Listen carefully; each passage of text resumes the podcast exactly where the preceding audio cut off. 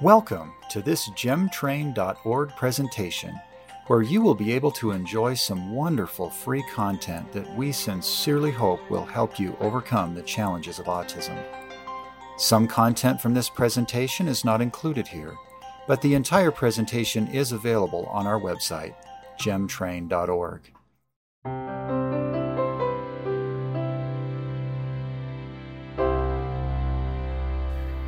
Um, hi, um, I'm Najmeh Hourmanesh. I am a school psychologist and a clinical psychologist. And um, I have had a lot of training in, in the area of trauma, and I've specialized in trauma. So I'm certified in EMDR, um, I'm an RPTS, I'm his registered play therapist supervisor because I use play quite a bit, not only with kids and teens, but also with adults um, who, if they're dealing with um, traumas of during their nonverbal years. So, um, and I also um, do a lot of use a lot of um. I'm trained in sand tray and IFS. Again, all of these um, trainings are to help me to do trauma work with kids, adolescents, and uh, adults. Um, I work both in schools and um, I also work in my private practice. One of my degrees is in public health.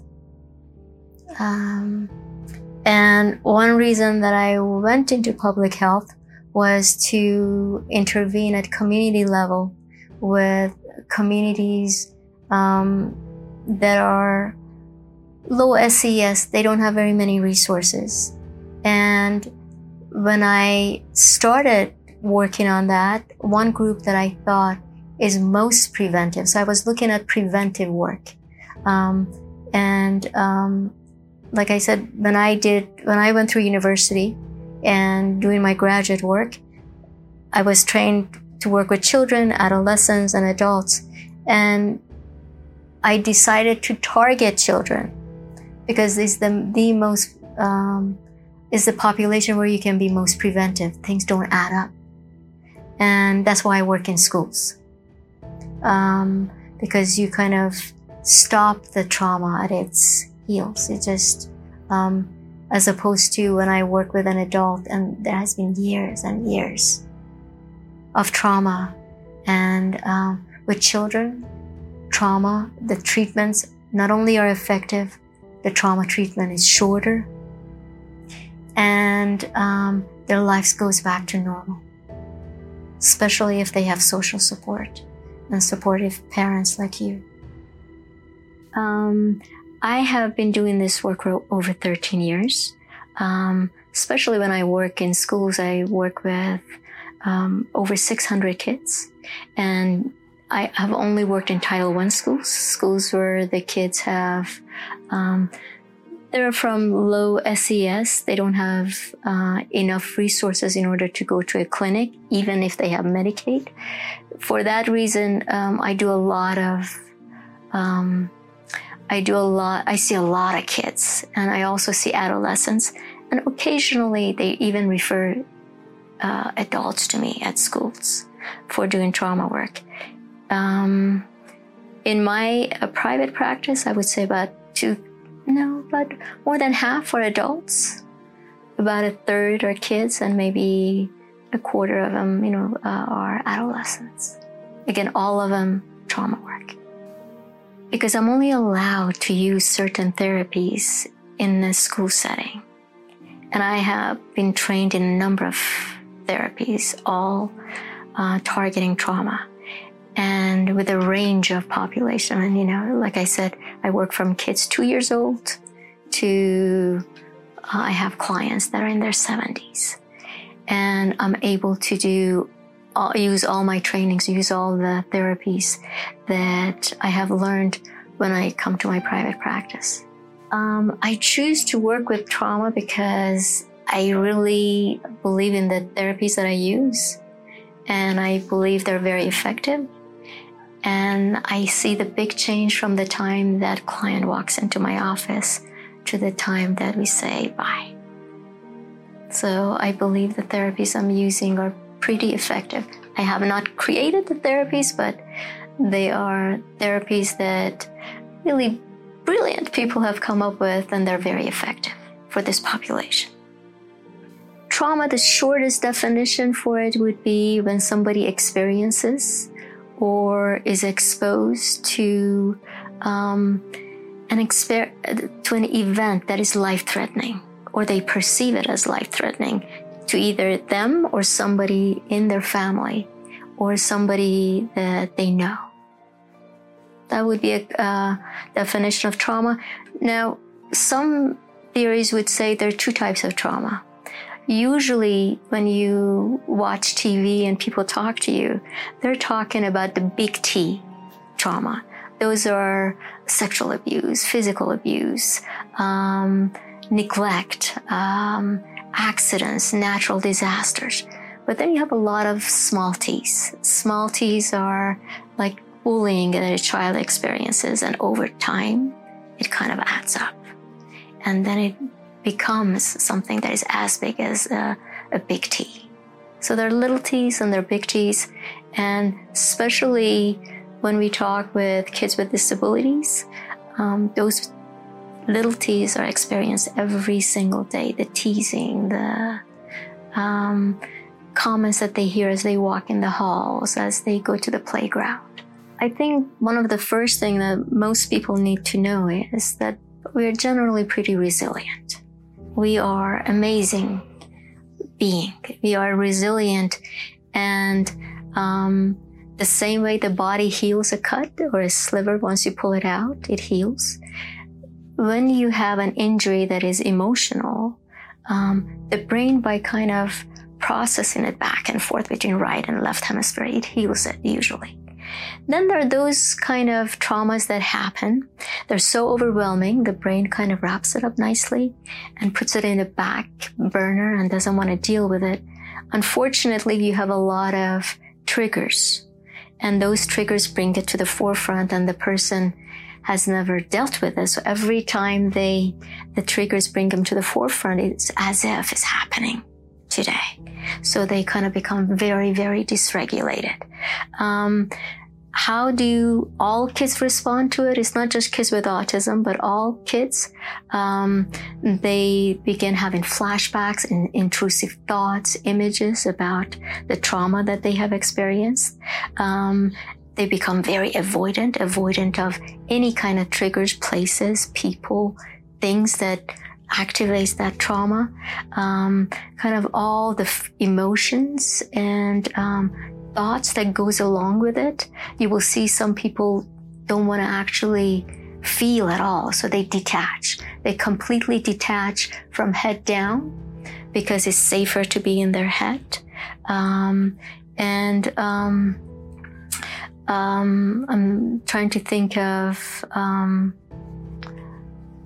then they become the other thing that happens to a lot of kids and adults is they're always um, hyper aroused they're hyper vigilant for whatever happened to happen again. So constantly they are watching uh, and they're um, they never can relax. They can't sleep. Um, they can't play their limit their play becomes very uh, constricted um, so those are the things that comes to me right off the top of my head.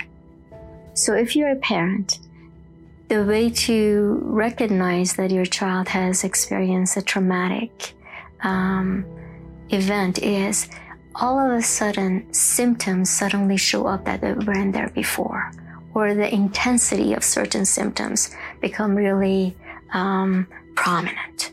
Um, so they're sudden.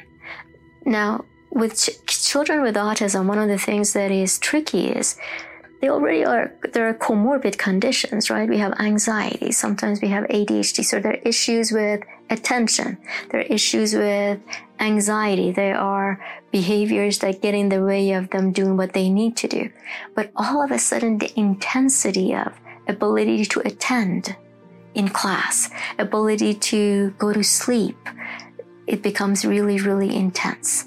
So, and you would know that it's, there is a marker event after which those behaviors become rather intense. Avoidance become really clingy.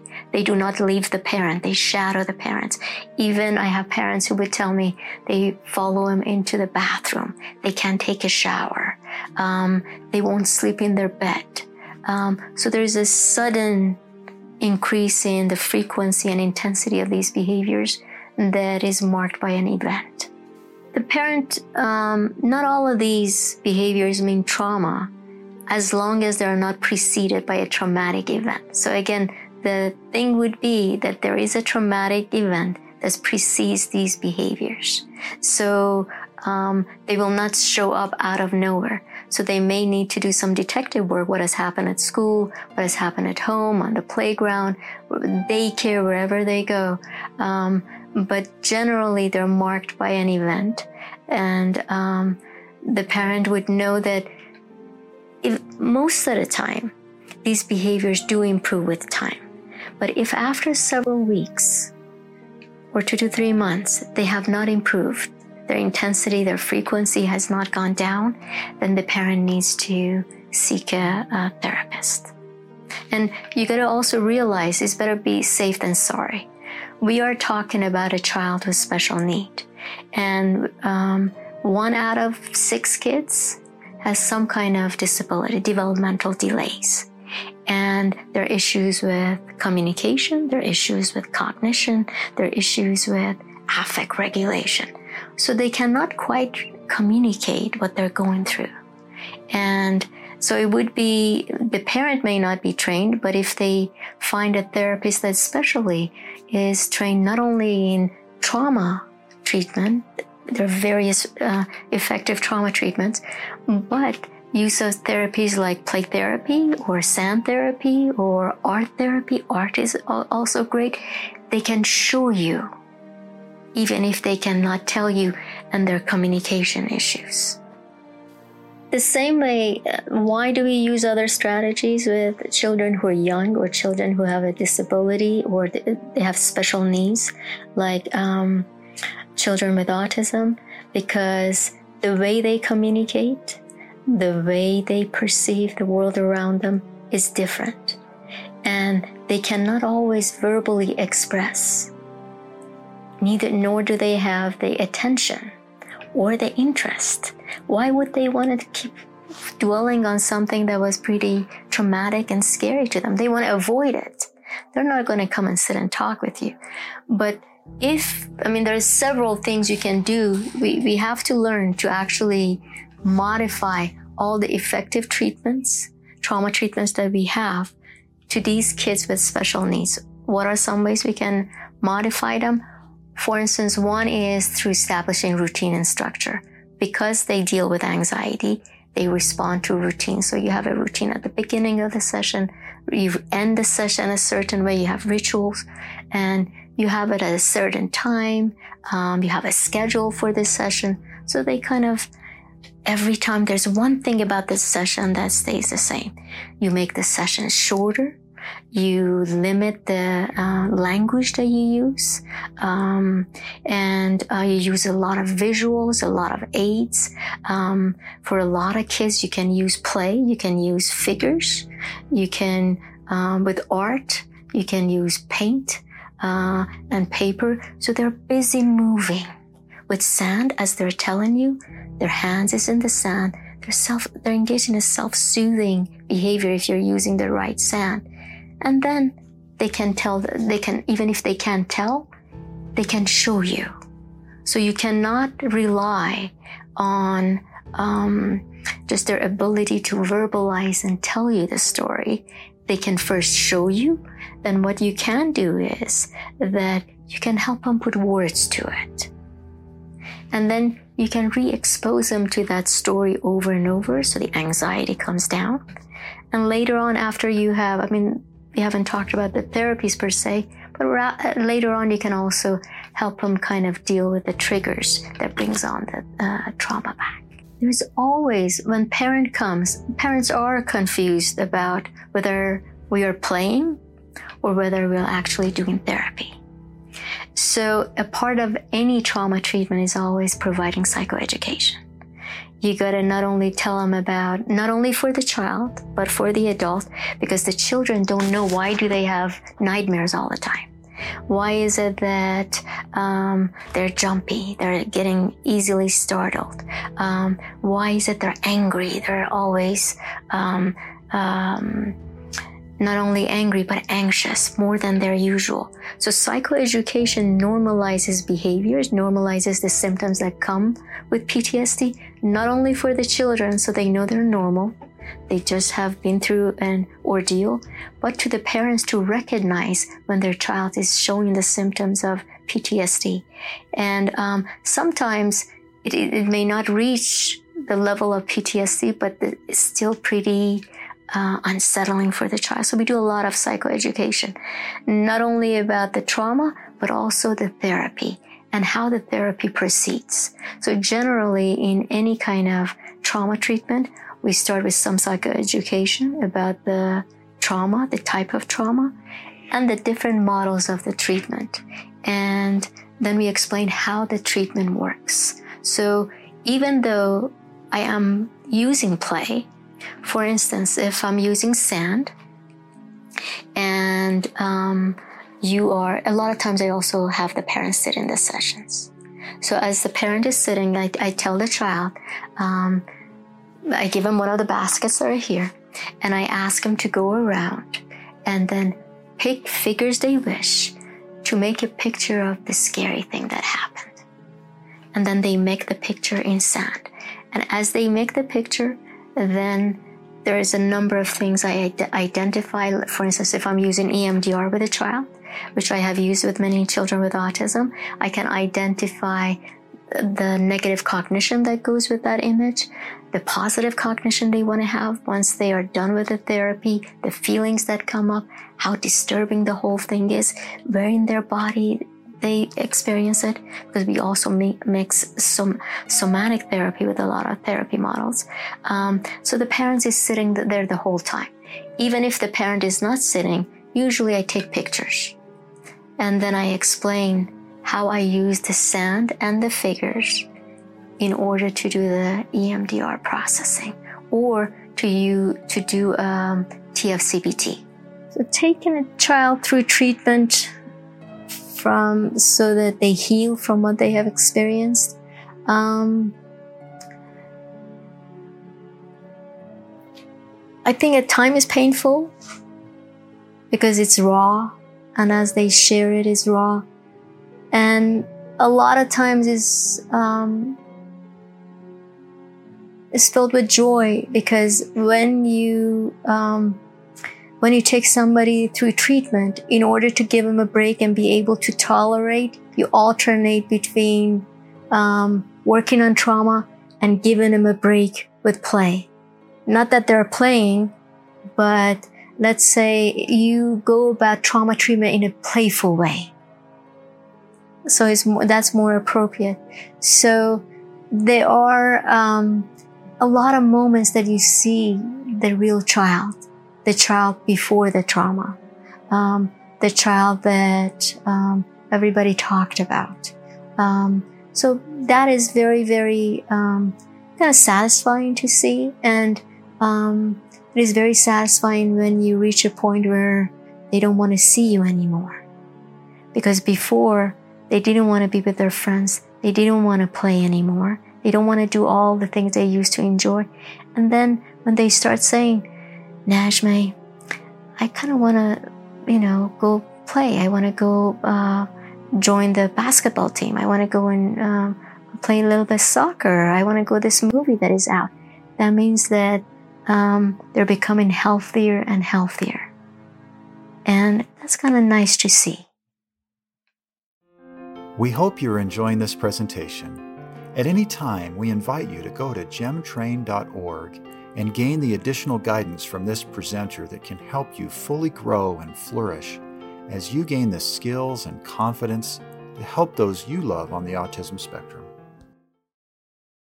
I think a lot of times as we work with kids, um, we're more focused is um, with um, the healing aspect of it. not what happened. You know, after you've um, worked with trauma, there are only so many different ways that, you know, so many different traumas, so many different stories. I don't think the traumas are new to me when I work with a child, but their journey to healing is different because each child is unique. So my um, focus is more on um, how like is how life is going to be at the end of the tunnel, more so than what happened to them, what traumatized them. Even though I have to have it in mind as uh, as I think about how to go about uh, kind of uh, bring the healing, but um, my focus is more uh, how we can get to the end of the tunnel. So um, I'm both with kids with autism. Uh, so I have, let's talk about a seven year old boy with some language, but not fluent. And re- receptive language, comprehension of what is said, is not always as um, high as their expressive language, the spoken language. And, um, and he had been through multiple tra- uh, traumas.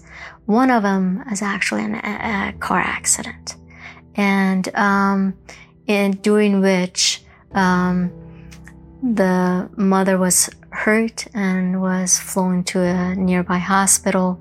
Um, the dad soon after passed away. And um, so, given that this child couldn't really sp- speak fluently and say everything, um, and with children with autism, I'm a, little, I'm a little bit more directive. So, given that I knew what was involved in the accident, so I would kind of have cars, people, and things that I know would be involved, you know, when you are involved in an accident on the freeway. And um, I would say, show me what happened. And he, he would set up the toys. Like to say, well, uh, mom, dad, and I, we were going um, somewhere in the car. And then I would take a picture. And then I would say, what happened next? Um, a car was going fast. It hit, hit into us. And I said, well, show me. And then he would set up the toys to show it. And I would take a picture. And then I would say, what happened next? And says, well, uh, mom got hurt. Ambulance came. And I would say, show me. And I would take a picture. And until we got to the end where mom left the hospital, returned to the family, um, this boy and this sister were taken care of by their grandparents till the mother joined them at home. And this is before dad passed um, from a brain tumor. Um, but we take, uh, so I take the pictures and we wanted, um, in, this is a TFCBT uh, uh, treatment.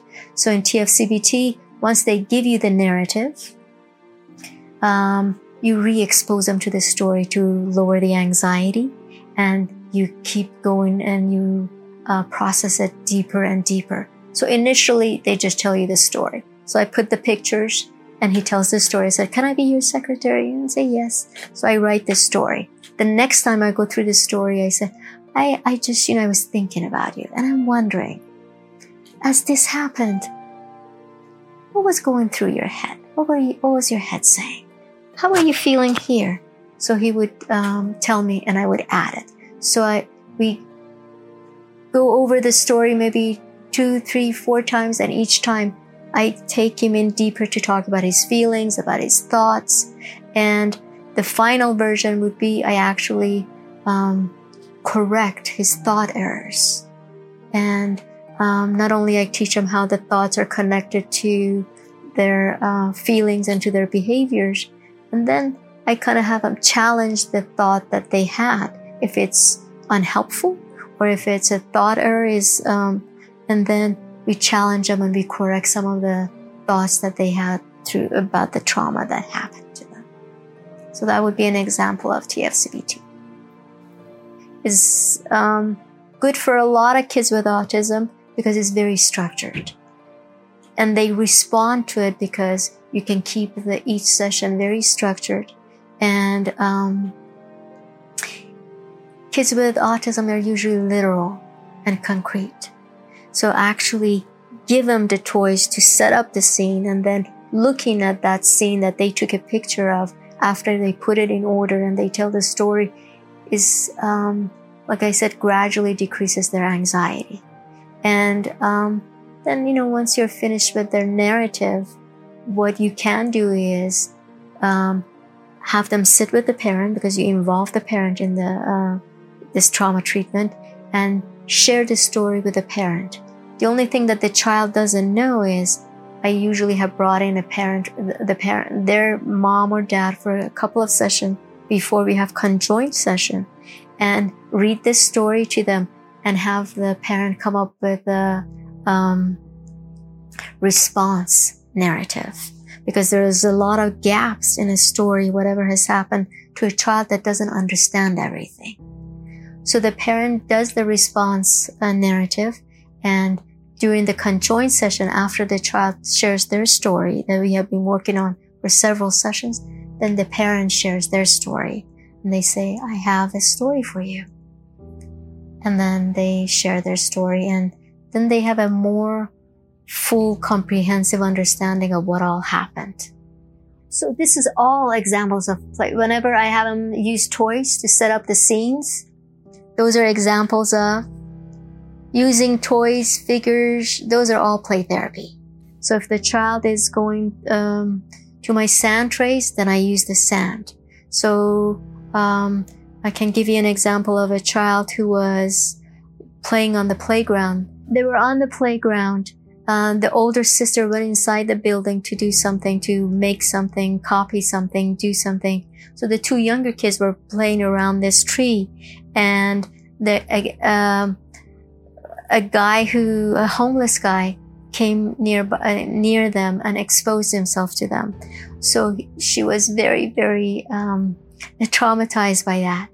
And um, so for him, for her, I had her show me, show me the scariest part of what happened on the school ground in sand. And on the other part of the sand, I would have all her resources, all her helpers, and her calm, happy um, healing place. And I had her part the sand tray into two parts.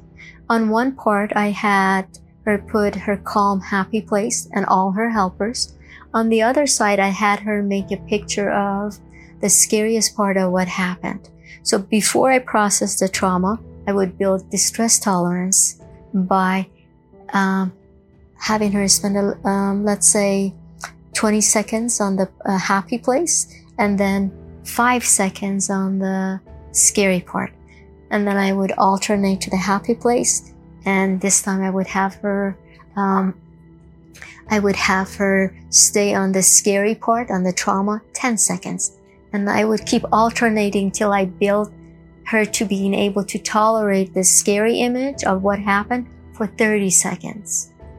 And then what, when she was able to actually tolerate, um, sitting with the trauma that had happened, then I would identify what are the, what does your head say when you see the image? What are the feelings that come up? How much does it bother you?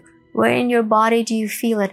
And then I use, um, I may use a puppet on a stick and have her follow my hands. So I'm using EMDR. At the same time, I'm using sand. So sand is a medium through which I'm doing EMDR with her to process her trauma. And at the same time, she doesn't have to keep looking at me. And a lot of kids with autism, they want to keep, they don't want to maintain looks. So she can have her hands and kind of feel relaxed. And then only she can look up when I have her. You know, as you think about what your head says when you see this image and the feelings that come up, follow this stick, follow this puppet. And then I stop and take a breath and I ask him, What came up for you? Did your head say anything? Did any pictures come up? Did this image change? Did the feelings in your body change? And then we talked about that a little bit and then I continue again. So kids with autism do respond. There are many therapies for kids with autism. um, to process their trauma. sand tray is one of them. Uh, EMDR is one of them. TFCBT is one of them. IFS is one of them. They all can be combined. It doesn't have to stay one treatment or the other. Combined and tailored to the kid's needs, which is what we need to do when we work with kids with disability. We need to do ta- we need to tailor the treatment to them, and we don't have that many therapists who do. So, um, but they can. It's not that. It's doable. It's doable and it's very effective. So, some parents feel that the child is going to forget about it. They're young. One, it didn't impact them um, um, very much. Two, they're going to forget. And if we pay attention to it, it actually becomes worse. Um, that point of view is a more behavioral view. And, um, and one of the things that I believe I kind of touched on at the very beginning trauma and the symptoms and the way it impacts a child will improve. And the point of intervention is when it, the symptoms have not actually decreased after a few weeks or a few months. If the symptoms have not decreased, that means it's time to get the uh, a specific trauma treatment. Um, from having worked with adults as well, since I work with a lot of adults, I can tell you they remember vividly everything that happened to them from age 2, 3, 5, 11. The memories remain, the impact remains. And that's having worked with a lot of adults. They don't forget.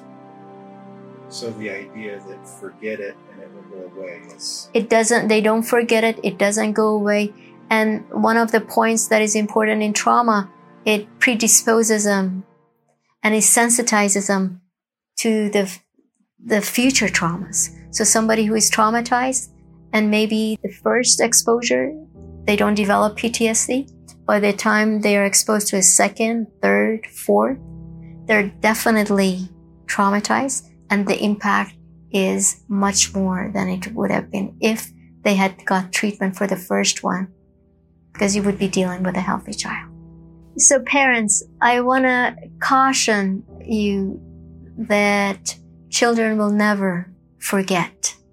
Um, but the the trauma is registered in the in the body, and um, leaving it, even with I mean, um, leaving it won't change anything. What it does is predisposes them to actually becoming more traumatized by future exposure.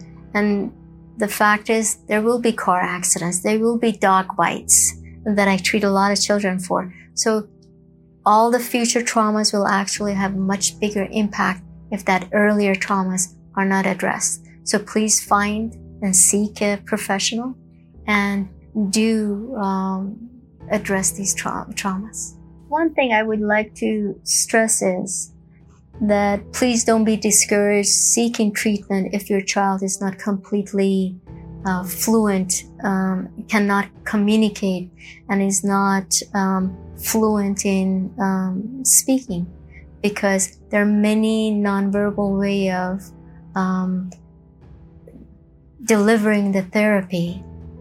Um, we they still can go through a trauma treatment even if they can't speak well or they can't speak at all because the left part of the brain actually shuts down during trauma so the frontal cortex is kind of shuts down and everything is registered in the right part of the brain where the you know the pictures and everything so there are many nonverbal method of treatment where the children can be act you know the children's memory of the event can be accessed. So please don't be discouraged and say that, oh, the, the treatment is not going to do my child any good because my child doesn't talk or my adolescent doesn't talk.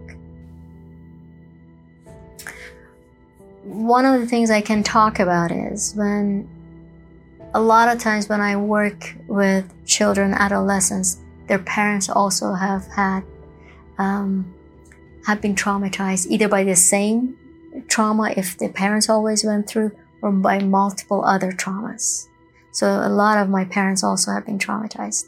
Um, one of the um, my recommendations, one of my things that I can advise you is that the parent seeks therapy for themselves, and um, when they have been through hard times and there be rough times, and um, there are safety plans developed for children who, after being traumatized, either overestimate the trauma, they become overly hypervigilant, they withdraw from everybody, or they underestimate the danger. So um, one person would avoid if, let's say, if a child was sexually abused by another male, would avoid all males.